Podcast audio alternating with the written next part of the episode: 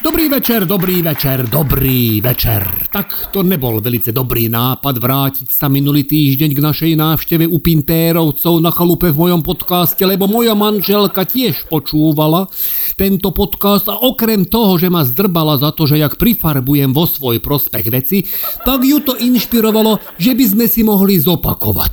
Ja som bol zásadne proti a podaril mi urobiť kompromis, že na chalupu teda pôjdeme, ale nem k Pintérovcom, alebo niekde inde. Tak zohnala prosím pekne chalupu v Tatrách, čo teda Oproti chalupe Pintérovcov pár nevýhod malo.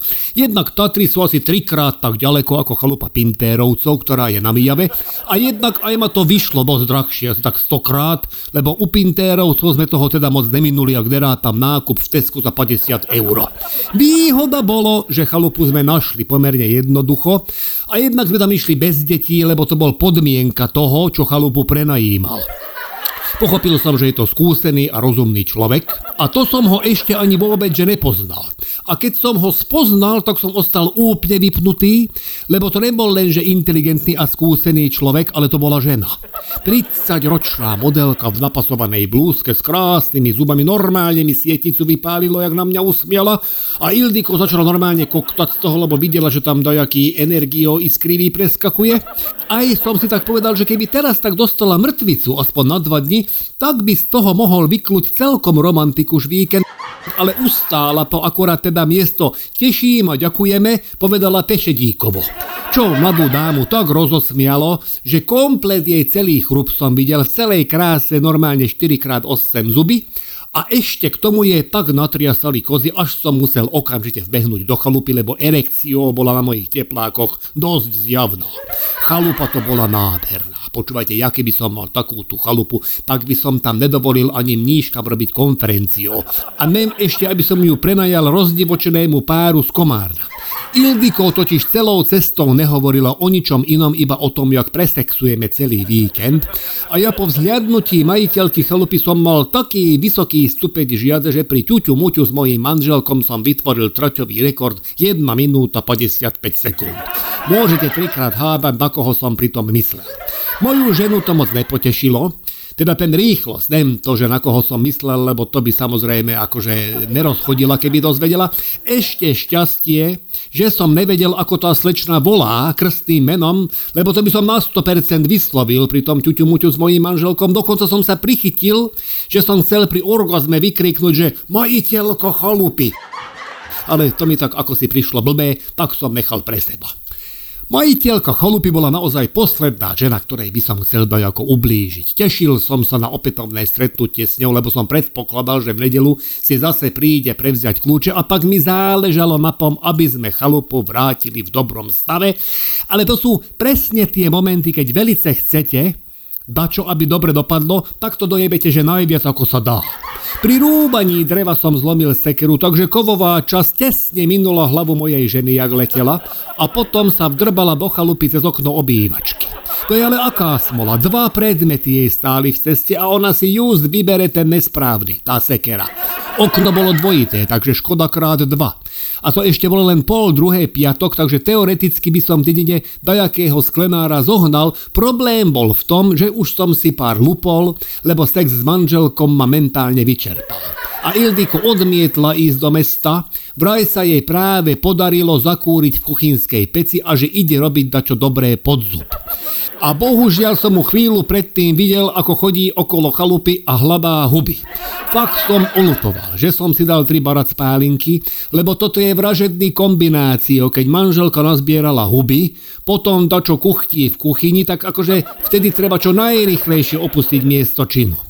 Snažila sa rozkúriť aj v obývačkovej peci vraj, aby nám na noc nebola zima, hovorím serelmem, však v spálni sú také hrubé periny, že v kombinácii s našimi teplými, bavlnenými, huňatými pyžamkami je vylúčené, aby nám bola zima, ale ona že lasikám, ja mám v pláne robiť ťuťu muťu v každej jednej miestnosti tejto chalupy. Tížko som prebehol celý objekt a narátal som 12 miestností, vrátane stajne, holubníka, drevárne a nejakého skladu na náradie. Neviem, či mala v pláne mať sex aj v šachte, ale ak áno, tak mi to potom vyšlo na 13 krát ťuťu muťu, čo je u nás inak ročný priemer, takže budem musieť vymyslieť niečo, aby som to nejako skresal. Ideálne na nulu. Napadlo mi, že ak budem snaživý a milý, takže si urobím lepšiu vyjednávaciu pozíciu, hovorím Serelmem, ukáž, ja ti tú pec rozžabím. Ona to však pochopila úplne inak a vrhla na mňa. Ani neviem ako, ale bolo mi jasné, že na nulu to už neskresám s tým ťuťumuťu a kým som jej stihol vysvetliť, že ja hovorím o skutočnej peci, tak bolo po vtákoch. Doslova. Nabral som do železného kýbla žeravé uhlíky z kuchynskej pece a doniesol som to do obývačky. Zistil som, že není vyčistená. Bál som sa povedať nahlas, že Serelmem nemáš vyčistenú pec, lebo to by bolo ďalšie kolečko ťuťumuťu, jak by to ona pochopila. Za iných okolností by ma neuprataná pec nahnevala, ale keď som si vybavil tvár majiteľky, tak som jej okamžite odpustil. Kým som pec vyčistil, Stalo ale nasledovné. Železný kýbel sa rozpálil od tých žravých uhlíkov a vypálil do koberca krásny rovnomerný čierny kruh. A keď som ho v panike chytil, aby som ho vyniesol von, tak som si spálil prsty na pravačke. Hovorím si, dobre. Takže z mesta potrebujeme novú sekeru, zaskleť dve okná a nový koberec. Obývačka bola fakt, že veľká, takže to asi nebude za 5,50. Potom som však dostal nápad, že by sme koberec mohli otočiť o 180 stupňov, čím by sa čierny kruh dostal pod skriňu v opačnom rohu izby. Na to však bolo treba všetok nábytok vyniesť von a ako posledná išla skriňa. Tam sme z Ildiko zistili, že presne ten istý prúser tu pred nami už niekto absolvoval, lebo pod skriňou bol čierny vypálený kruh, presne taký istý veľký, ako sa podaril nám. Rezignovali sme. Nasťahovali sme nábytok nazad a ja som pevne veril, že toto moju ženu fyzicky zrujnovalo. A bude schopná žiadnej ďalšej aktivity na jakej telesnej po celý víkend. A vyzeralo to nájdene, lebo si išla lahnúť asi o 6. večer, čo som využil na prechádzku po okolí a objavil som krásne čučorietky. A neodolal som. Nemal som žiadny košík, tak som to strkal do vrecka na mikine. Moju radosť pokazilo, že som zrazu stúpil do dačoho, čo urobilo, že čvacht a mne docvaklo, že som tu není jediný, kto má chuť na čučorietky a podľa veľkosti toho čvachtu mne hneď docvaklo, že toto bude asi medveď. Na chalupu som došiel udýchčaný, jak som utekal. Moja manželka tam s rukami v bok, že kde som bol. Hovorím, našiel som krásne čučorietky, tak som neodolal. A drb facka. Mne až neskoro zaplo, že moja manželka je veľký fanúšik Jula Satinského a že si teda moju vetu o čučorietkách vysvetlila úplne inak. Nož ale vzhľadom na to, jak som vyzeral a bol som ešte aj udýchčaný, tak som ako chápal. Mlátila ma hlava nehlava a vraj lacikám, koľko si ich mal. A čo som mi odpovedal, že iba jednu, ako takú ochutnávku a že zvyšok som doniesol domov. Stále som nechápal, prečo ma ešte aj naďalej bije. Až keď som vytiahol z vrecka krásne fialové bobule, tak pochopila, že ma bije neprávom, ale ani náhodou som sa nedočkal, že prepáč lacikám, lebo ona to vyhodnotila tak, že vlastne ma zbila za niečo, čo už som urobil a na čo mi neprišla v minulosti, alebo ešte len da, čo urobím v budúcnosti za čo som dostal bitku dopredu, takže to bolo spravodlivé z jej pohľadu. Čučorietky jej ale veľmi zapáčili a rozhodla, že bude zavárať a že koľko ich tam ešte je, ma pýta. Hovorím plno, ale nemôžeme tam ísť, lebo som vstúpil do medvedieho hovna. Ako iste vieš, medvede a čučorietky sa dosť priťahujú, takže by som nerád ukončil svoj pobyt v papuli tatranského predátora.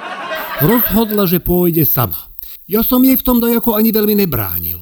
Som si tak povedal, že ak by ju nejaký medved tak trošku capol labou, ne že zabil, ale tak na dva dní do nemocnice, keby dostala, tak by som zajtra mohol v chalupe predvieť svoje kutilské umenie, všetko by som dal do poriadku, ešte pár vylepšení by som tu spravil a pri návrate majiteľky by som mal celkom dobré vyhliadky na veselý zážitok. Ale Ildiko vrátila s plným kýblom čučorietok, s úsmavom na tvári a vraj stretla nejakého farmára a zistila, že to hovno, do ktorého som vstúpil, nebolo od medveďa, ale od kravy, ktorá sa tam chodila pásť. To bola pre mňa dosť nepríjemná informácia, lebo stúpiť akože do hovna není boh vie čo. Ale keď vstúpite do medvedieho, tak je v tom tak trošku hrdinstva, ale do kravského. No a vraj že či viem, kúka na mňa ďalej Ildiko s takou čučorietkou medzi prstami, že čučorietky sú afrodiziakum a rovno mi do papule napchala zahr týchto plodov a čakala, že to okamžite zaúčinkuje. Teda vlastne ani nečakala. Po dvoch minútach som si mohol odškrtnúť už aj kúpeň.